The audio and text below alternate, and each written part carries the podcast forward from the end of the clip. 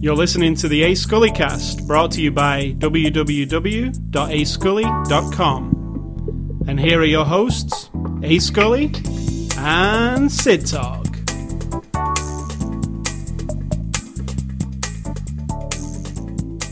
So Sid Talk, you have entered the twenty-first century and you now have Windows eight on your computer. You bought Windows eight the day it came out. Are you saying it was languishing in the twentieth century? Yes. You bought Windows eight the day it came out, which was, what, two years ago now? And it's been sat on your desktop. The little icon that says upgrade to Windows eight, like, because you got it digitally. And until yesterday... And well, let's just go back a step. Why didn't I? I don't know. You know why. Because it's a pain in the ass. Every time you do something major to my computer... It's a pain in the ass. Something goes wrong. It takes all day. Something goes wrong. Something goes wrong. Something goes wrong. How did it go? Oh, wait. I remember you doing it was a pain in the ass because it took you all day. You had problems. I can't sit over there and I got to go over here. This is as close as I'm getting. You seem far away from the mic. Yeah, something. You put it in the wrong place a little bit. But that's right. I need to put it nearer to you. There you go. No, I'll just talk louder. I'll just talk normal, but I want to reach this if I want to, so... Um, but that's why, because it takes you all day, and you say how things don't work, and you can't get this installed, and that didn't work, and... So I just left you to it, so I did not get annoyed and frustrated. It's a lovely thing to have you update my computer. True, so it was a good deal. Um, but it's a pain in the ass. We only paid fifteen dollars for our copies of Windows eight Professional. Cause, True. Because on the night... of Windows eight coming out a couple of years ago, they had some kind of offer on the Microsoft Store, and you could just buy a digital key for fifteen dollars if you already owned Windows seven. Um, and that's the best deal ever, because it's one hundred ninety-nine dollars again now. Well, it has been since it came out, since after that day. But uh, I love Windows eight. But I loved Windows seven, so I don't know what your problem was. Your problem was, I just want all the computers to be the same. So I figured whatever bad vibes came your way... As long as I didn't lose anything, I was just going to let you do it. Uh, talking of that, backup. Always back up, people. If you... um And don't delete your wife's backup if she doesn't have another one. Yeah, always back up. I use Acronis. I recommend it. Acronis image backup. And I do a full image of my C drive. And then if my computer does ever go south, I can just re-image it. I don't have to reformat Windows or anything. You just put the image back and Windows works. It's great. So, that's Windows uh, update help for this week. And uh, it is Saturday, April the nineteenth. This is after the show number three hundred twenty-three. I got the number wrong last week. Yeah. I was telling you it was... By one. Yeah, I was one behind. So it's actually three twenty-three this week.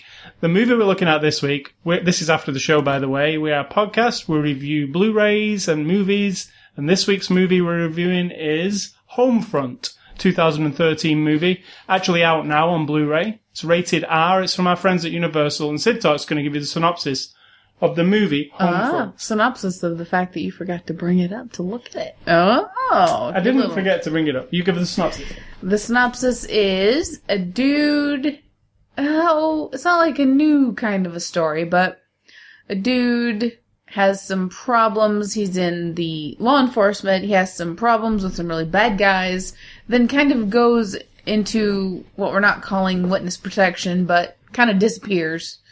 And then through some, you know, nasty locals and a very backward area where he's living, um, shit gets back to the bad, the original bad guy, and...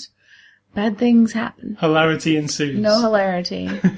All right, so Homefront. Um, I didn't really know much about this one, aside from I'd seen pa- parts of the trailer. I knew nothing. Um, so, let me sum it up. It's not the synopsis. Sum it up for the movie. What I think of the movie, my opinion, is it's pretty much a straight-up action movie. And I was thinking about that when I was watching it. Like... when I watch a Jason Statham movie, I kind of know what I'm going to get. Jason Statham's going to kick some asses. He's a tough guy. And I kind of know that. Uh, the same with Marky Mark. Movies of this ilk with him in them. You kind of know what's coming. Uh, and in this one, I feel it's just a straight-up action movie. And I was watching it thinking, this feels really like I've seen this before almost. It's the same thing. But I was thinking to myself, there's a, there is a time and a place for this type of movie. And this afternoon, I am enjoying this type of movie. Yeah. Do you, know, do you get what I'm saying? Yep, like, exactly. Because sometimes I might, those type of movies, I'm like, uh, the trailer's enough. The trailer pretty much tells you what... In fact, the trailer for this tells you the whole story if you watch it. But I was enjoying the movie. It was... You, you could turn your brain off because there's nothing to it, really. I mean, in terms of, like, there's nothing to... Sylvester Stallone says, it makes you think, it makes you feel. Yeah. You know, I mean, it makes you think, it makes you feel. It doesn't do either of those things. No, it doesn't. But if you want to see a man ass-kicking people, uh, and, you know, the, the when Sylvester Stallone says it makes you think, it makes you feel, well, he's protecting his family.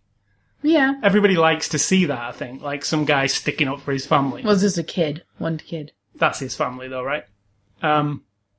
But so yeah. Is he talking? See, I've got a theory about this movie and about the book and about the screenplay, right, other so, movies of this time. So let's put that. It was it's a book, um, originally, and then Sylvester Stallone adapted the book into a screenplay, and then it's directed by Gary Fleder. So it's a it's a multiple people project, right? So what's your theory on the book and the screenplay?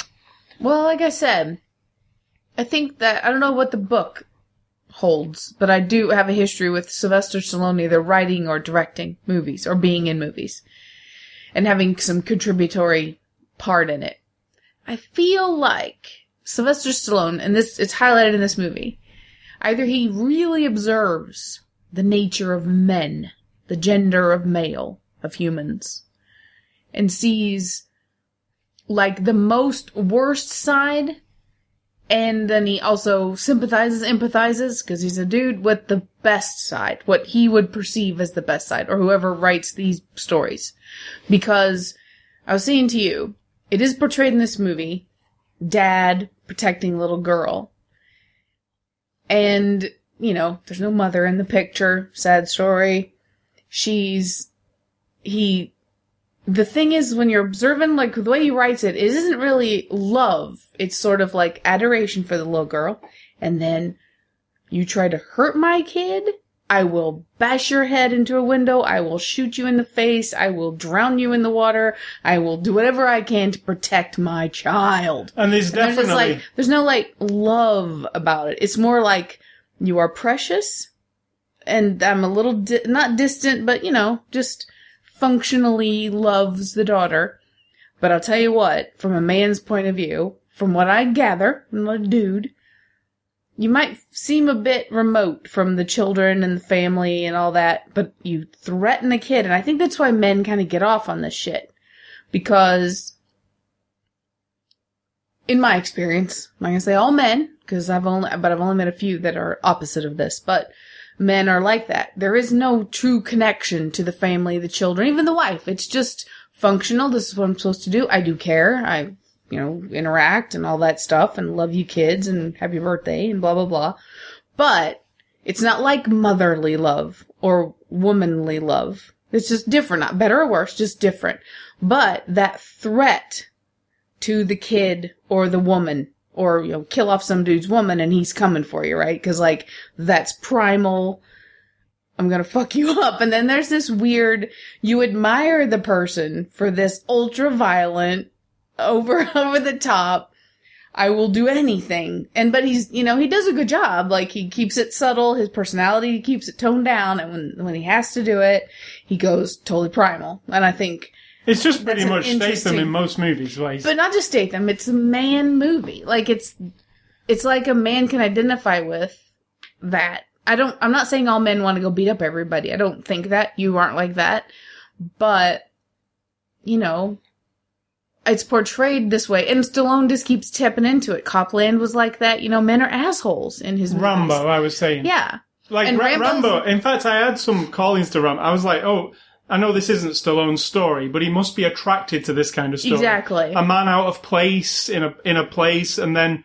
He just wants know, to be left alone. And then threatened, yeah, threatened for no reason, like, just for the reason he's different. And he does know? his best to say, I just Just, just leave me alone. Love. Like, I've give you warnings. Leave me alone. I but don't need messing then with. He reflects the worst in, again, in Rambo, small town kind of a place, right?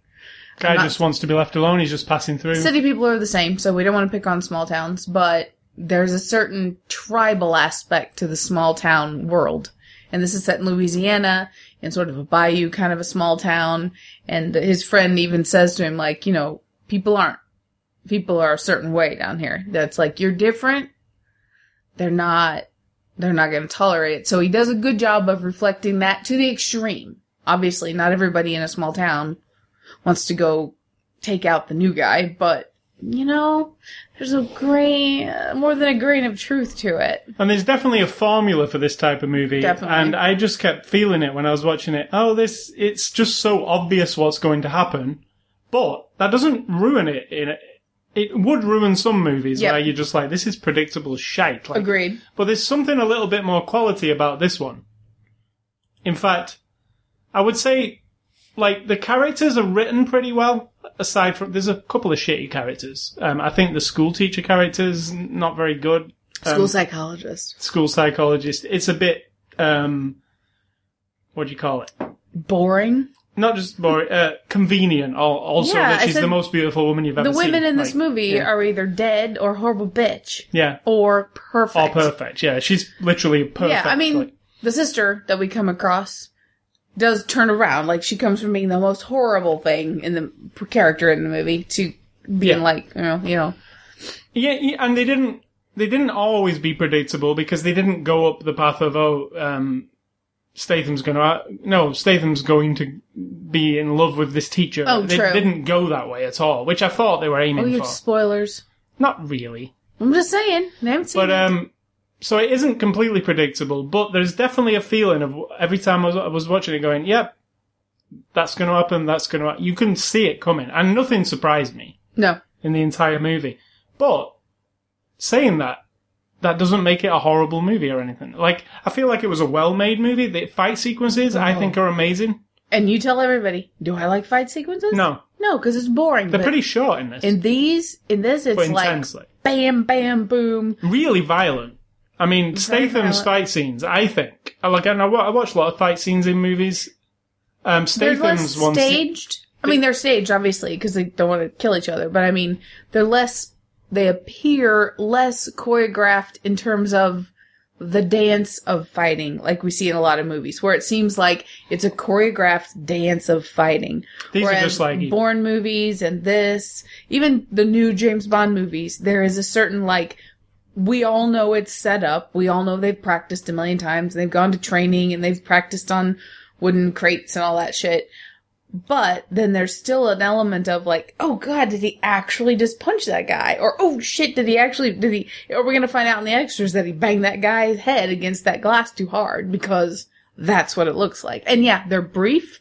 They're to the point.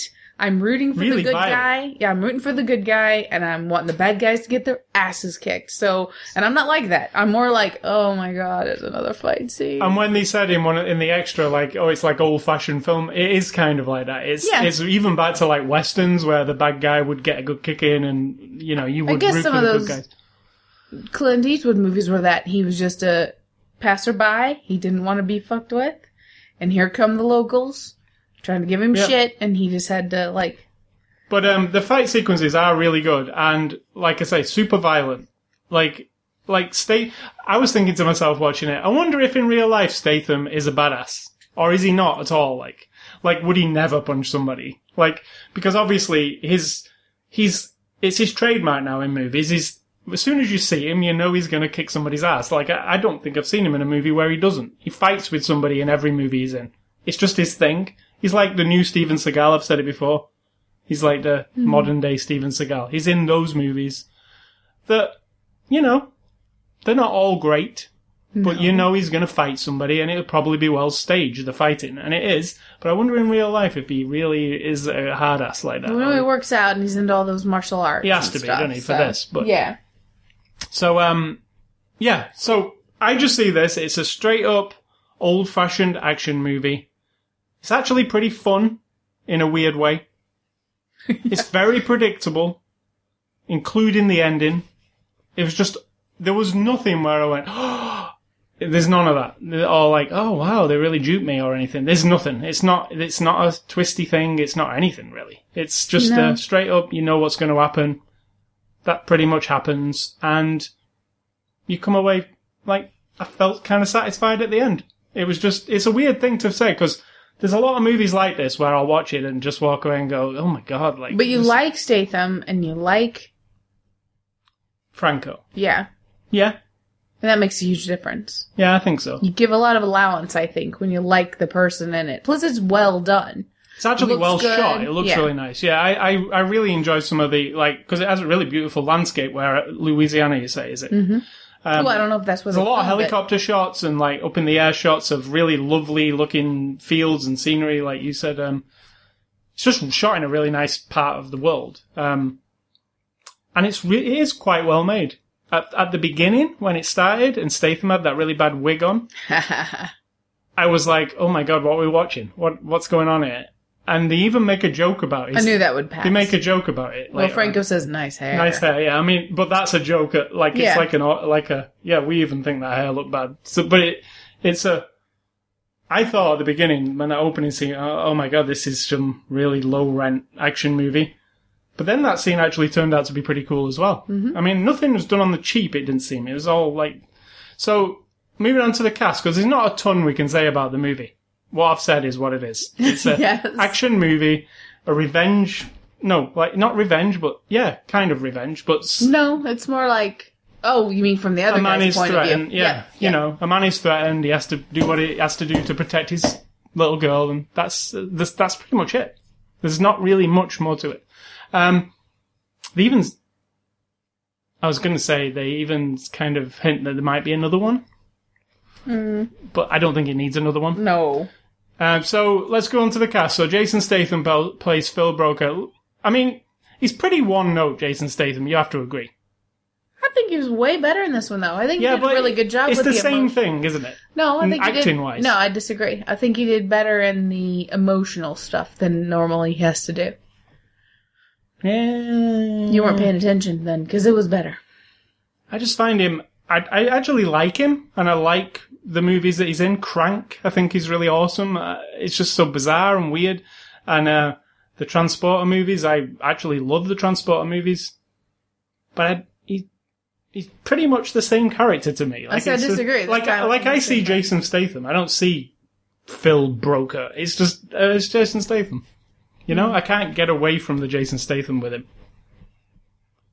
I'd like to see him in, like, some serious drama or something else where it's where he doesn't kick somebody's ass, or a romantic comedy or something no, totally no different. No romantic comedy. Well, just something that's not in his ballpark where he, he might, like, surprise you and go, oh, you go, oh, wow. I did surprise me in this one. I thought he did way yeah, different. Yeah, not me, though. Not me at all. I'm not saying that the fighting isn't the same as always, but I think you weren't then looking close at his interaction with the girl and with the friend. It was more loose. It was more...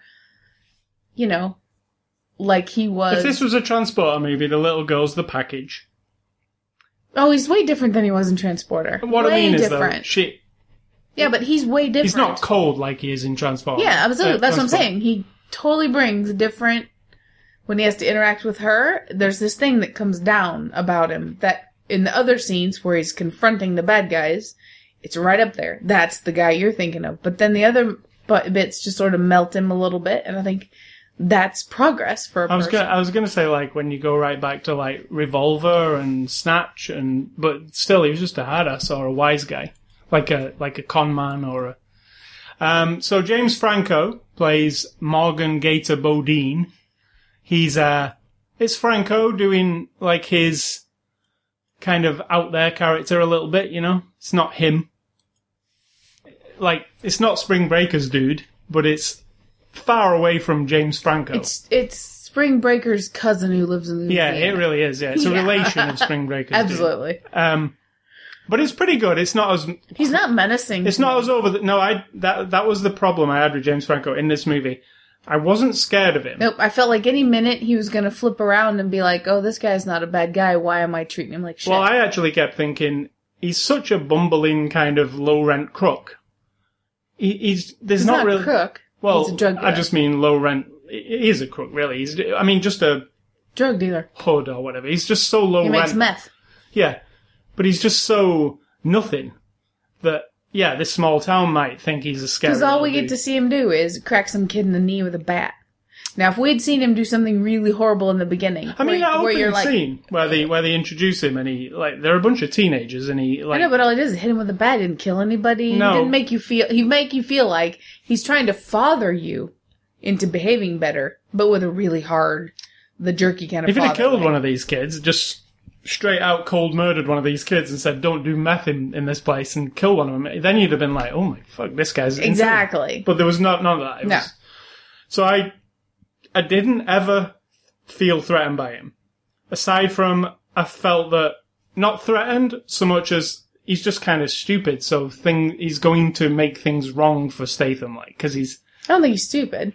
I, d- I just mean, doesn't really have any... He's small time. Yeah, doesn't have any, like, head on his shoulders. He, he's not... He, he's just like, oh, here's an opportunity, let's go for that, like, you know, without thinking about the possibilities of anything. Because the possibilities of the thing he, he sends her into doing, there's no way she's going to pull that off. Like, you can see it immediately when she says of the meeting. But she does, because he comes. Yeah, I know, but, it, I mean, he's he doesn't think things through. It's not very well thought through. Right. So I never felt challenged by him or anything. So, but, having said that, he, he played that character good. I believed that character. The scenes between um, him and Kate Bosworth I really liked, where she's trying to get drugs off him. I, I felt those were the best scenes. Yeah. Um, Winona Ryder plays Cheryl Marie Mott. She's um, his girlfriend, uh, Franco's girlfriend. Um, it's kind of a different role for Winona Ryder, I think. Mm. Um, she's a little frazzled. She overdoes it a tiny bit, but I, I get the character. I've met women like her, so it's kind of yeah. weird. And I did think she overdid it a little bit. There were scenes where she were like, I was like, you know, she's not, this isn't the greatest acting. But you could also say that the sister overdid it, but actually I've heard women like her rip into somebody. So it didn't seem over the, it seemed like she had experienced that or witnessed that and then was able to translate it. Whereas Winona Ryder's more of a, a, a extra frazzle, like acting frazzle. Than real life. Frazzle. I liked Winona Ryder in The Iceman better than she did in in this one. Yeah. Because um, I thought she was really good in that. Yes. Um, Kate Bosworth plays the sister, Casey Mo- Bodine uh, Clum. Um, good job. Yeah. She's really horrible. Because she's this horrible... horrible, but... the meter... What is it? She, she's taking meth, right? Yeah. So, there was one scene between her and Franco where she said, you need me to beg or whatever. And it, it was getting creepy. a bit weird, getting yes. a bit weird. Yeah. And I was like, am I taking this wrong, or is it really getting weird? I felt that way, too. So in the book, it yeah. might explain a little yeah. bit more. So, and that really would have been more interesting if they would have furthered that a little bit. Because I would have been like, oh, wow, this is really fucked up. Like, yeah. But they never really go to that fucked up thing. Um, but she's really good in this. Um, and she even looks like a drug addict. Yep. Like, she's thin. Well, she's, she's skinny. Yeah, really thin, like bones are poking out of her thin. Yep. And I've seen her in other things, and she's not always like that. Um, did she go that far for this role? Well, this... when you're already skinny, if you lose twenty pounds, you're going to look like that. And yeah. she was already skinny. And then finally I put down I- Isabella Vidic, Vidovic, and she plays Maddie Broker, the, chi- the child... Um... Child? Yeah, star. Um, and she's it's her, star, and it's but... her first movie that she's done, because it says introducing at the beginning. She's been in T V shows. Um, and I think she did a good yeah, job. Yeah, she did a really good job. Yeah, she's, um... There's some deleted scenes on the Blu-ray. And you notice the deleted scenes were him and her talking, which I really liked. Yeah. And it's a shame those were cut, because they were more of a father-daughter. Yeah, but you get a lot of it. I mean, they do dish it up a lot. Yeah, but she was really good. I'd like to see her again in something else. Um, I think she did a good job. Especially with the... The emotion was really good when she had to talk about her mother. Yeah, and dealing with, a like, a... like, just a dad dragging her around everywhere trying to keep her safe, but yeah. she sees it as a kid, like, why why are we going again? Like, it's...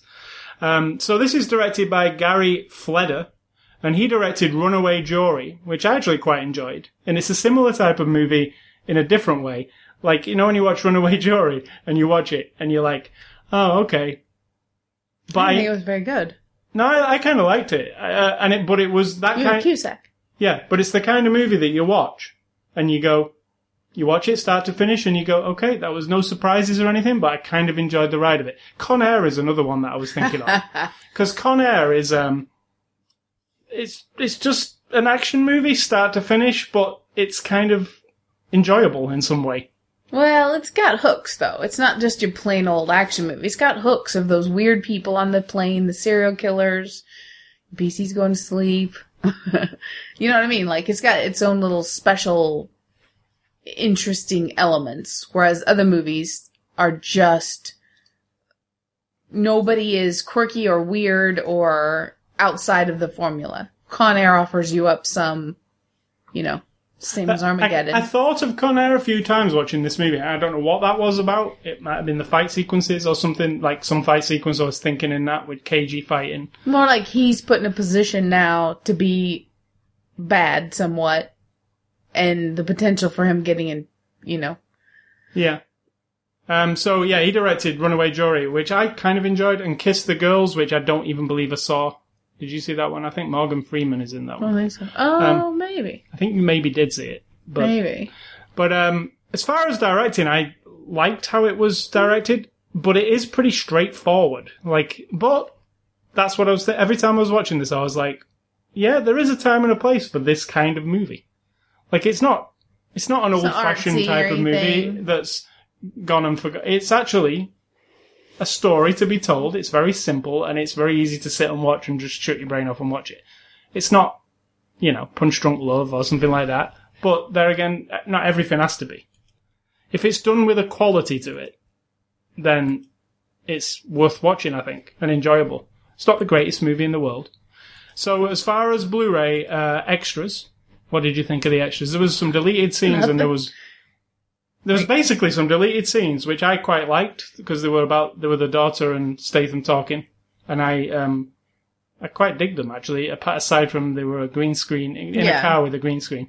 Um, and then there was a, a, an extra called Homefront, and it was just like the trailer with some talking heads over it. Very brief, less than two minutes, and that's it. So. Yeah, I thought there were nothing. I would have liked a Stallone, um, commentary. There's nothing. There's nothing, that's what I'm saying, there's nothing. There's just those two things. So, um, I would have liked to hear Stallone and Statham talk about this movie. Yeah, but you know what they're going to say. He trained and we did the fight. I don't know, I, I've not really heard lots of Stallone commentaries, and I, I aside from Rocky, but um, you don't listen to commentaries so much, mm-hmm. but I really like commentaries, and sometimes when it's somebody who I'm interested in, it's like listening to an interview with them. Like, I like listening to Howard Stern because they have interviews with people on, and sometimes they'll talk about things that they ordinarily won't talk about. What I've found in movie commentaries is sometimes they go off on tangents about all kinds of things, and right. you're like, wow, I never really hear this anywhere, them talking like that. So I really would like to hear, but yeah, nothing on this Blu-ray, unfortunately. Um, so, conclusion? Is that a question? Why do I have to give the conclusion? Oh, okay, I'll give the conclusion. My con- my conclusion, we both usually do, but my conclusion conclusion is, it's a shut-off-your-brain action film that's uh, fun for the ninety minutes it runs. But it's not fun, because it's terrible things happening. Terrible things happening, but I had fun as far as, like, I feel like I have fun at the movies. Like, I'm I'm actually entertained by the movie sitting there. It dredges up some of your primal... protect the woman slash children thing. For some reason, I like watching Statham kick people's asses. I don't know why. Like, it's, it, I think he's, like I say, I don't know if he can fight in real life, but he seems like he can fight. And the sound effects and everything are really grisly. Yeah, very grisly. People get really badly beaten down by him. And it's like, he's like a superhero. Like, because I always think, okay, somebody's getting into a fight with him. They have no chance. But we understand that he has a history of training. Mm-hmm. So... It's not like superheroes. But I'm talking about Statham in general throughout all movies. True. I, th- I think if you're getting into a fight with Statham, you're pretty much going to be on the floor. So that's what's going to happen. He's, even if it's twenty men in a room, all twenty of those men will be on the floor at the end of it. Yes, it's semi-predictable. So, um, yeah, I, I quite enjoyed it. And yeah. I thought when it opened up that this it was going to be generic and boring. It kind of is, but there's something extra over the top of it. It's generic and boring, and I yeah. liked it. That's like, why that's it's weird. Yes. That's why it's a weird I think one. That's fair. So uh, thanks to Universal for letting us review this Blu-ray, and if you want to enter a contest, we've got some new contests going up this week. You can win a copy of Transformers Energon, which is the full season, um, all like thirty-one episodes. You can win a copy of that. And also later on this week, if you go to a scully dot com, you can win a copy of the new Angry Birds movie uh, on D V D. And a lucky winner will receive the the D V D and a cuddly toy and a backpack. So um, that's that is a very good prize. And I said, too bad I don't know anybody who loves Angry Birds. You mean you could rig the contest and let them win? Well, I could have slipped it out of the box before you ever passed it on. As, and if it was Plants versus. Zombie, forget about it. It would not be leaving this house. So next week's uh, Blu-ray review will be Spike Lee's Old Boy. Um, and we'll be looking at that next week. So Are the, you interested? Uh, I'm not a Spike Lee fan, as you know. But I am an Old Boy fan. Because I have seen the original. Um, so it could be a bit of a mixed bag. But I know that next week we'll also be seeing some people getting their ass kicked. Correct. That will happen in that movie. If um, it's true to the story. Yeah. So uh, that's Old Boy next week. Movie recommendations for this week. We we recommend some movies in this section of the show based on the movie that we've just seen, or in Sid Talk's case, not based on anything. Correct. Uh, so me, I am going with the Transporter series. And you know what? I hate to say this, but I've still never seen the third one. Are you sure? Never yeah, seen yeah, it. That's the one with the woman. No, the second one. Second one is the one with the woman and the kid. Is it? Yeah. The mm. third one, I never seen it. It takes place in Europe, I, I believe. It was. It wasn't. Didn't do very well. It's still Statham. It's the same. We need to see it. Mm. I have to get that, and we'll have to see it because um, I do enjoy the other two. Second one, I really like a lot because it's kind of massive. Yeah, but the first one's better. But, uh, Throwing yeah. a woman at a bunch of guys. I mean, come but on. I want to recommend Transporter series. We've still got to see the third one, and my other one's The Mechanic, which um, Statham's actually filming the second Mechanic now. That's the he's doing Fast and the Furious seven and The Mechanic two. But I really enjoyed The Mechanic. I think it was really good. Who was the bad guy in The Mechanic? Uh, not the bad guy, the other guy. It wasn't Ryan Gosling, but it was nope. the guy who's like Ryan Gosling. mm, I don't think he's like Ryan Gosling, but I know who you're talking about. Yeah, I can't remember. But yeah, it was. I like. He's a little bit nervous. It's um, not Giovanni. No. B C. But The Mechanic is um, like a remake of the of a film from the sixties. Uh, I really enjoyed the remake of it, and it. You know what? Similar to this movie, it's fairly predictable, but it's got a good. It's got enough quality about it. Yeah. So, um, Sid Talk. My recommendations are Cosmos and Cosmos. It's a television show. One is with Carl Sagan from like the seventies. Oh, yeah. One is with uh, Neil deGrasse Tyson from Now. Still on. Like, haven't, we haven't got through a whole season yet. It is an exploration of the cosmos and understanding, like, the universe as much as they know. From everything from thinking about the universe as a whole, like how stars form, all the way down to... um you know, little human shit like inventing, like, you know, discovering viruses or Newton's laws, how he comes across them. And they do little, the new one has little animated vignettes of like Isaac Newton and other scientists that you might not have heard of, but they did like massive things. The old one is Carl Sagan. It's quite indulgent. It has real life enactments of different things, you know, um, medieval times and the plague and people discovering shit like Galileo and stuff like that. Would you that. call that a documentary? It's not documentary because it is... It isn't like... No, because there's so many reenactments and it's basically just a science exploration show. And it isn't always about planets and stars and it isn't always about nature, like, you know... nature on the planet. It's just sort of everything. And I love it. I love both of them. I know, I like Neil deGrasse Tyson. I think he does a great job hosting it. And I recommend that you watch it. If you're Mister or Miss, there's a God who created everything. And these people are evil for saying that something else is afoot.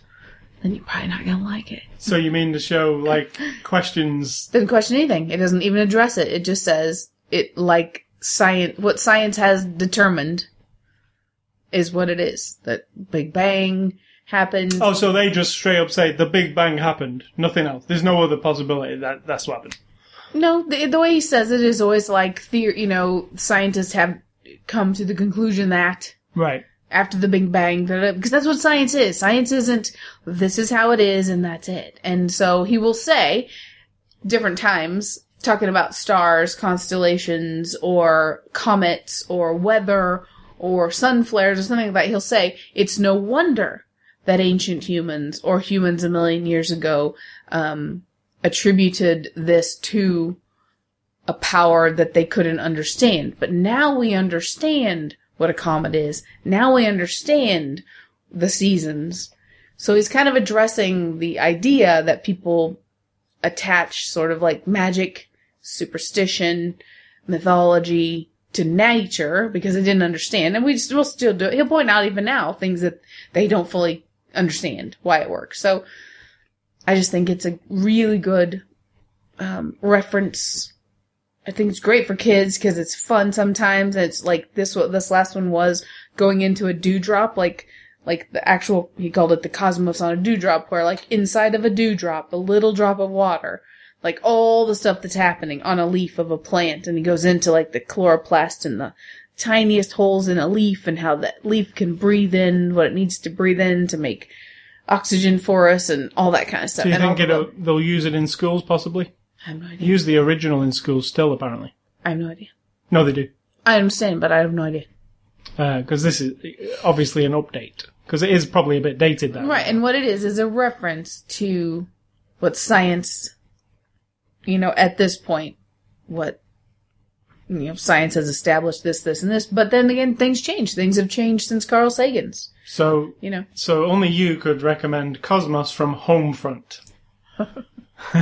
Only me? Yeah. So, games and A-Scully stuff this week. I've been playing one game and one game only. It's Trials Fusion, which is actually out now. I did play in the beta for a little bit, but the whole game is out now. And what Trials Fusion is, um, it, it's the third, I believe, or fourth maybe, uh, in the Trials series, which is about motorcycles.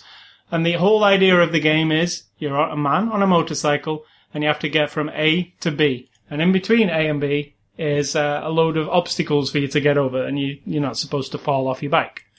Um, it gets progressively harder as the game goes through. Like, it uh, uh, ends up being so hard, you will probably want to kill something while you're playing it. It's that kind of game, do you know what I mean? It's made to challenge in to the extreme. Now, I've really enjoyed the first five or six worlds, and each world has about eight eight different tracks in it.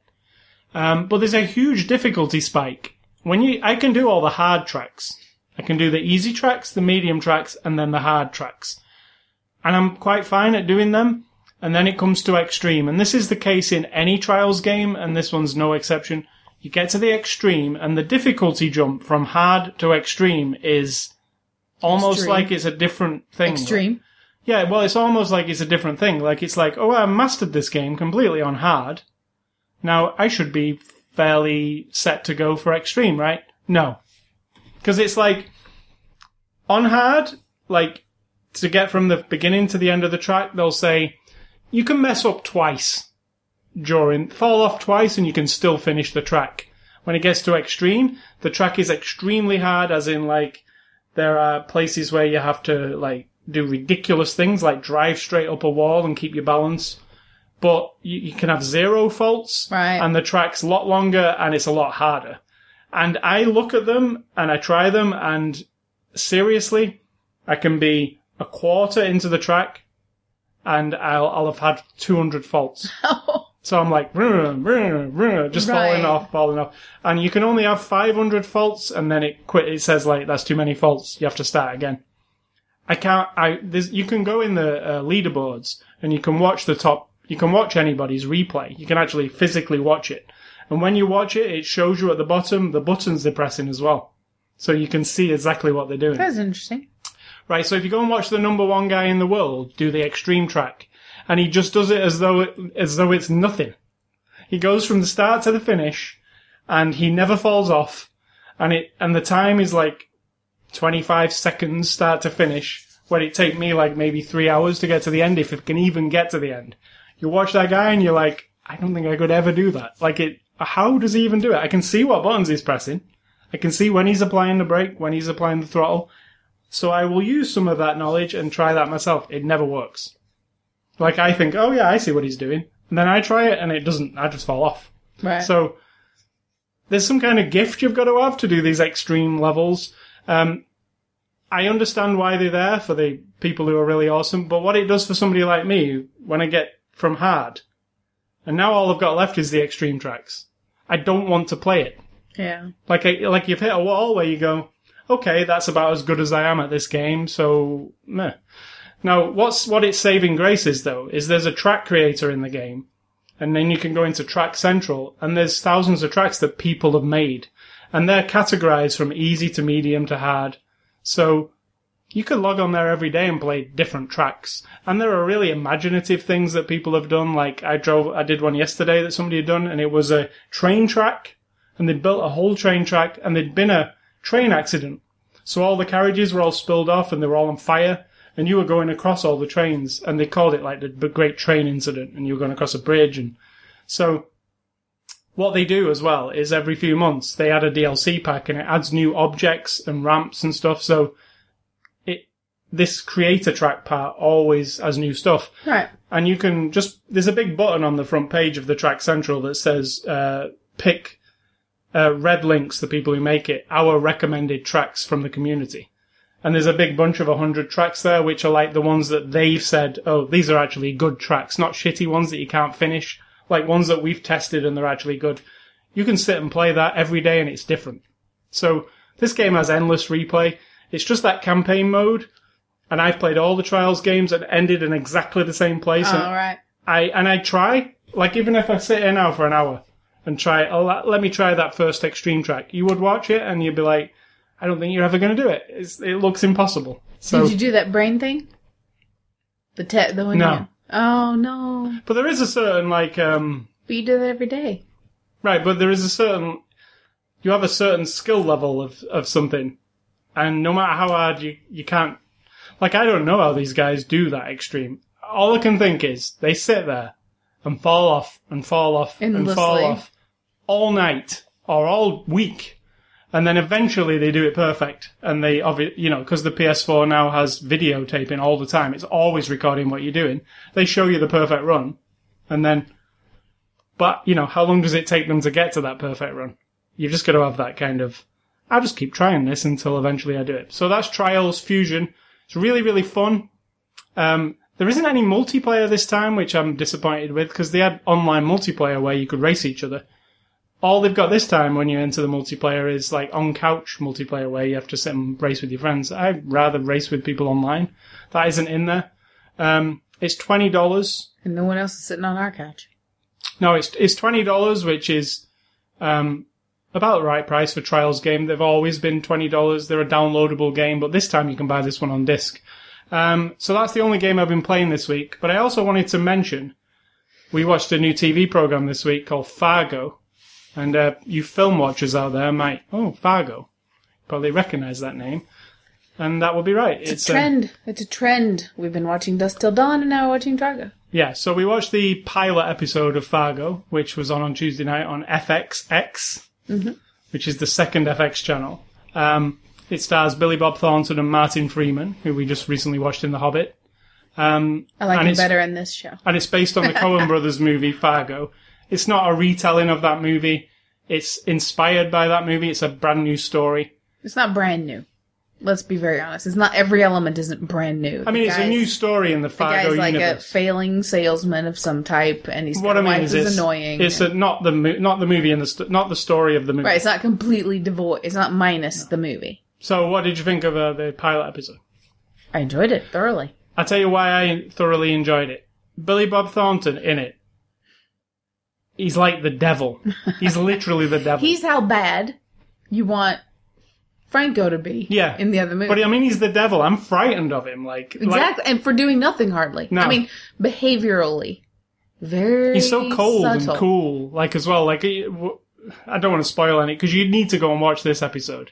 His philosophy of life tells you everything. Yeah. And the philosophy is, there are no rules. The person... You think there are rules. There are no rules. And that's scary. Another Coen Brothers uh, thing, another Coen Brothers movie, No Country for Old Men, mm-hmm. Javier Bardem. Mm-hmm. That guy really creeped the shit out of me, and Billy Bob's on a par with that. It's it's that creepy, like, this it's guy the, can do anything. Predictable. Yeah.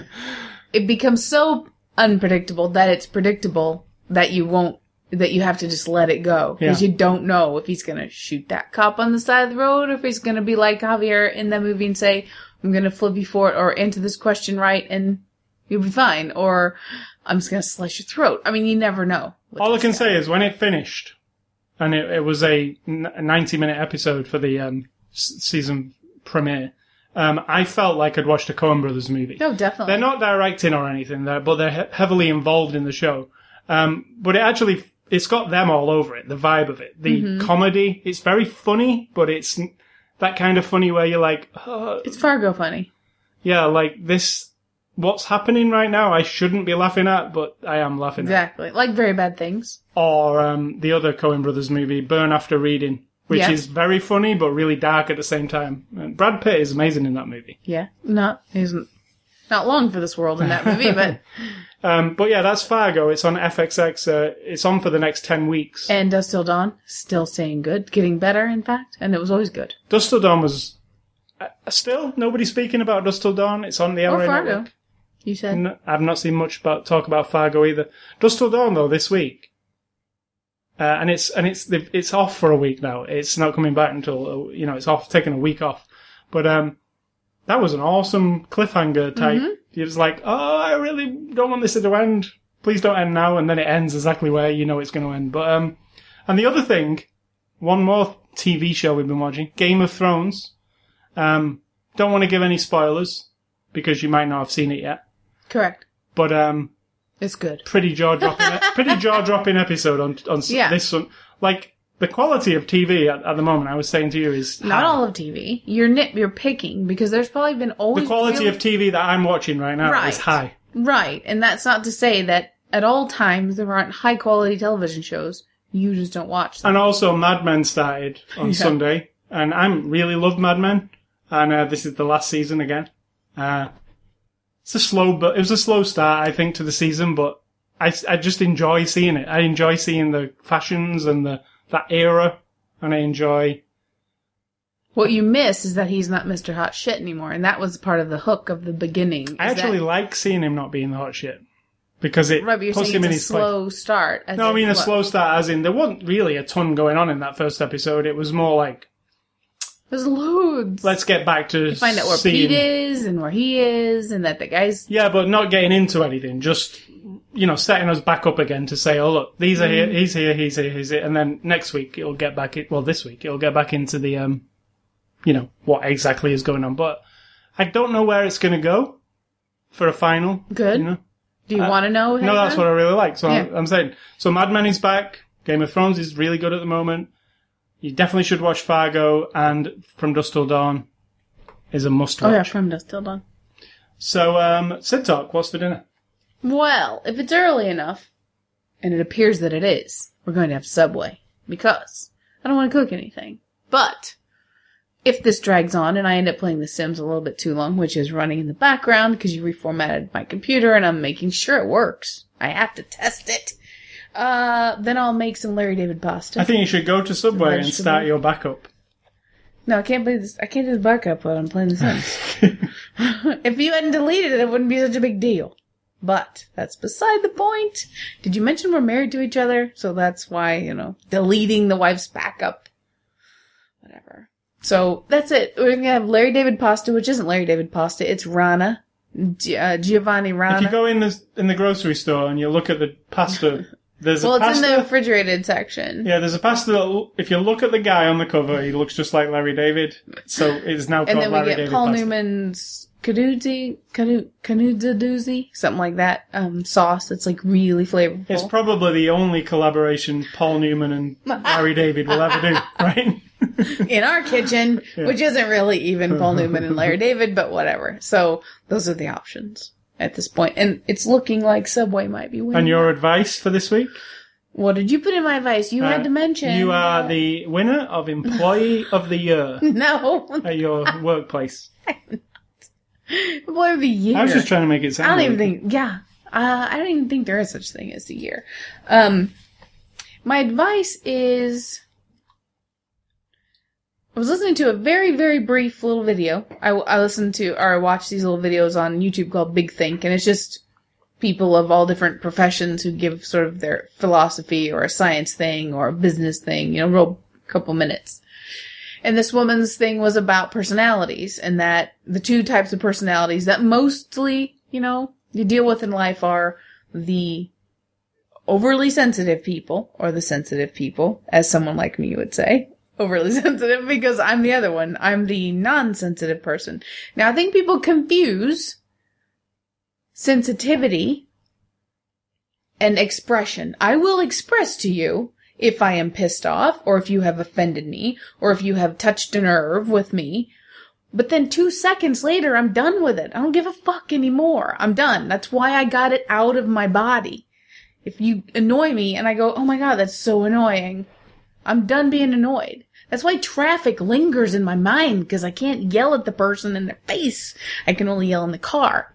Expression is different than emotion.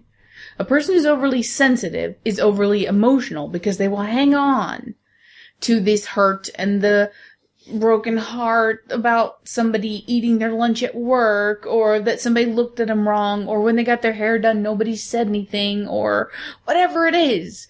And someone like me, and she kind of jokingly points out that if you're, if I'm saying to someone, like, who cares about your hair? Like, it's fine.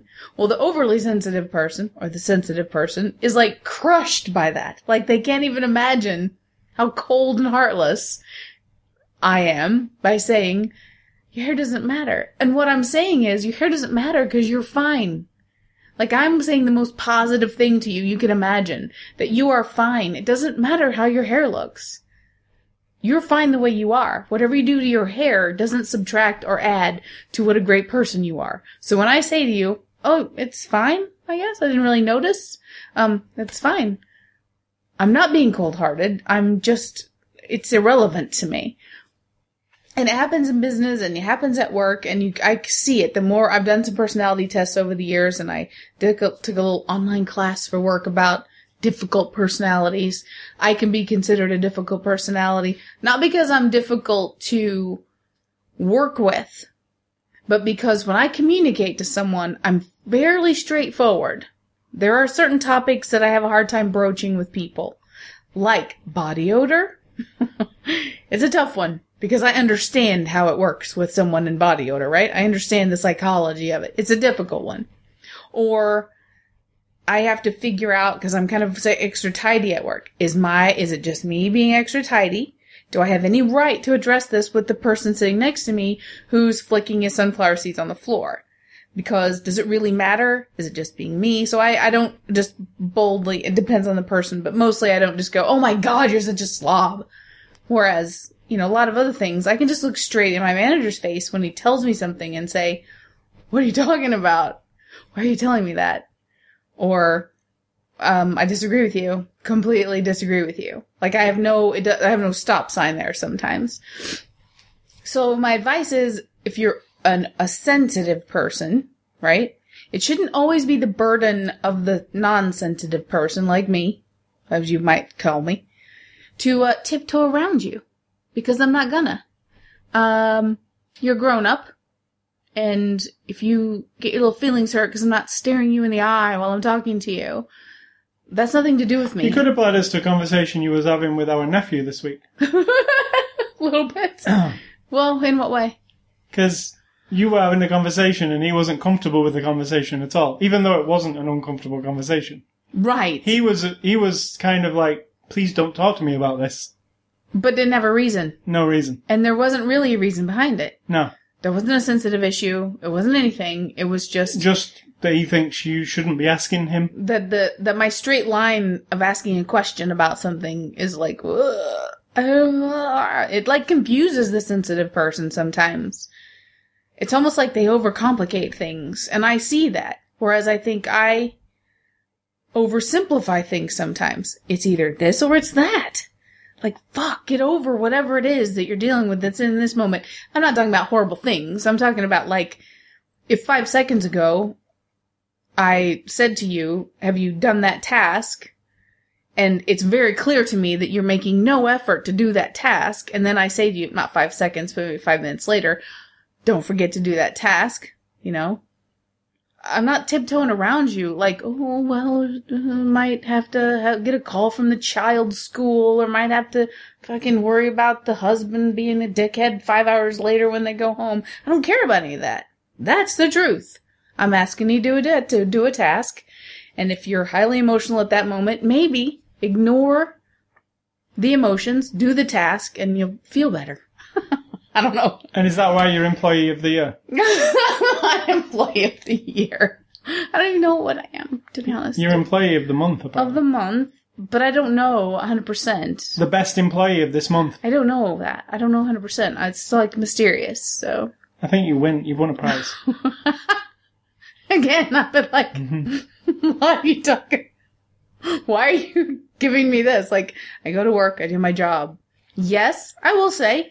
This is another forward thing. I will say I do go a little bit beyond occasionally than what I'm asked, but I also am, I almost refuse to do a lot of shit. I don't follow the dress code. I do talk to the people who are in authority over me the way I talk to most people, um, but I have a dual thing. If the director calls me up and says, Cindy, I need the stats on something or other or whatever, and blah, blah, blah. I'll say, you want a spreadsheet? And he says, yes. And five minutes later or ten minutes later, I've got it done. I send it. Other people will hum and haw and how do you do it? And, blah, blah, blah, and worry about it and get a group together and all that shit. And I just do it. Other times, I get asked to do something and I look them square in the face and I say, that's like so unproductive. Why are you having me do this? They explain and I repeat it. Okay, you know I disagree with this. I'll do it. So I don't know what the deal is with this particular little... I don't say little, because if it is what they say it is, then that's very nice. It's a... But I'm not an uh, ambitious-y type of person. If they give you a medal, will you wear it? I'll turn it into an earring, wear it on one of my ears. Um, I think that a lot of times in government or business, they think that these are incentive... This incentivizes people... I happen to really like my job. This is some more advice for you. If you dislike your job, it might just be you. Like, it might not be your job. Your job could be really shitty, don't get me wrong. But if you're just pissing and moaning and you have a job where you sit on your butt all day, and like mine's a lot of that, you're sitting at a computer and you're doing tasks, and it's kind of technical and whatnot. Um, there are other people who do my exact same job, because we have a twenty-four hour thing, and so everybody who's in my position does the exact same job. Other ones dislike it. They bitch about it. They moan about it. Ugh, roll their eyes at every task, and da-da-da. And I'm like, how can you complain? You're in a cool... I mean, it's it's a cool kind of a job, and yes, it has its moments, but... And cool, literally, because it's a It computer. Is quite cool. Yeah, so I have to wear my jacket at all times. um, but, you know, there's some more advice for you. Maybe those are the overly sensitive people, and every single thing just annoys them so bad they want... I mean, I would rather be at home doing what I want at all times. I can't argue with that. I wouldn't go, oh, please let me come to work. I'll come for free. Like, I'm not going to be like that. But when I go to work, I enjoy being there. Like... I make it my own thing, you know. I nest a little bit every single time. I make it smell the way I want. I tidy up the way I want. I do my tasks the way I want at my leisure. Well, at my own pace. And I don't think that's advice, but... so let me... Uh, that's just me talking. Let me remind all you sensitive people uh, about our websites, a scully dot com and sid talk dot com. You can also catch us on Twitter and Facebook. And you can catch this podcast on the iTunes Music Store, the Zune Marketplace, the R S S feed. Just go to a scully dot com, click on the word podcast, or Stitcher dot com. We're also on Stitcher dot com. I notice we get a lot of listeners from Stitcher dot com, so that really? Seems to be where people are listening to the show. Uh, you can also email feedback to a scully at a scully dot com. Don't email Sid Talk, because she doesn't want your shit. I'm overly sensitive to the fact that you might want to email me. And stay classy, Mister Jason Statham, and may we see you kick many butts. In every film you're in, from now until... Oh, you said you want to see him in a romantic also, comedy. Also, I want to see him in a romantic comedy, but then you go and kick somebody's ass. How about again. In the romantic comedy? The twist is he kicks everybody's ass. Yep. Inclu- everybody. Not like the even woman. The woman he's in love with. No! And I'm going to say, think for yourselves, people. Or someone's going to do it for you.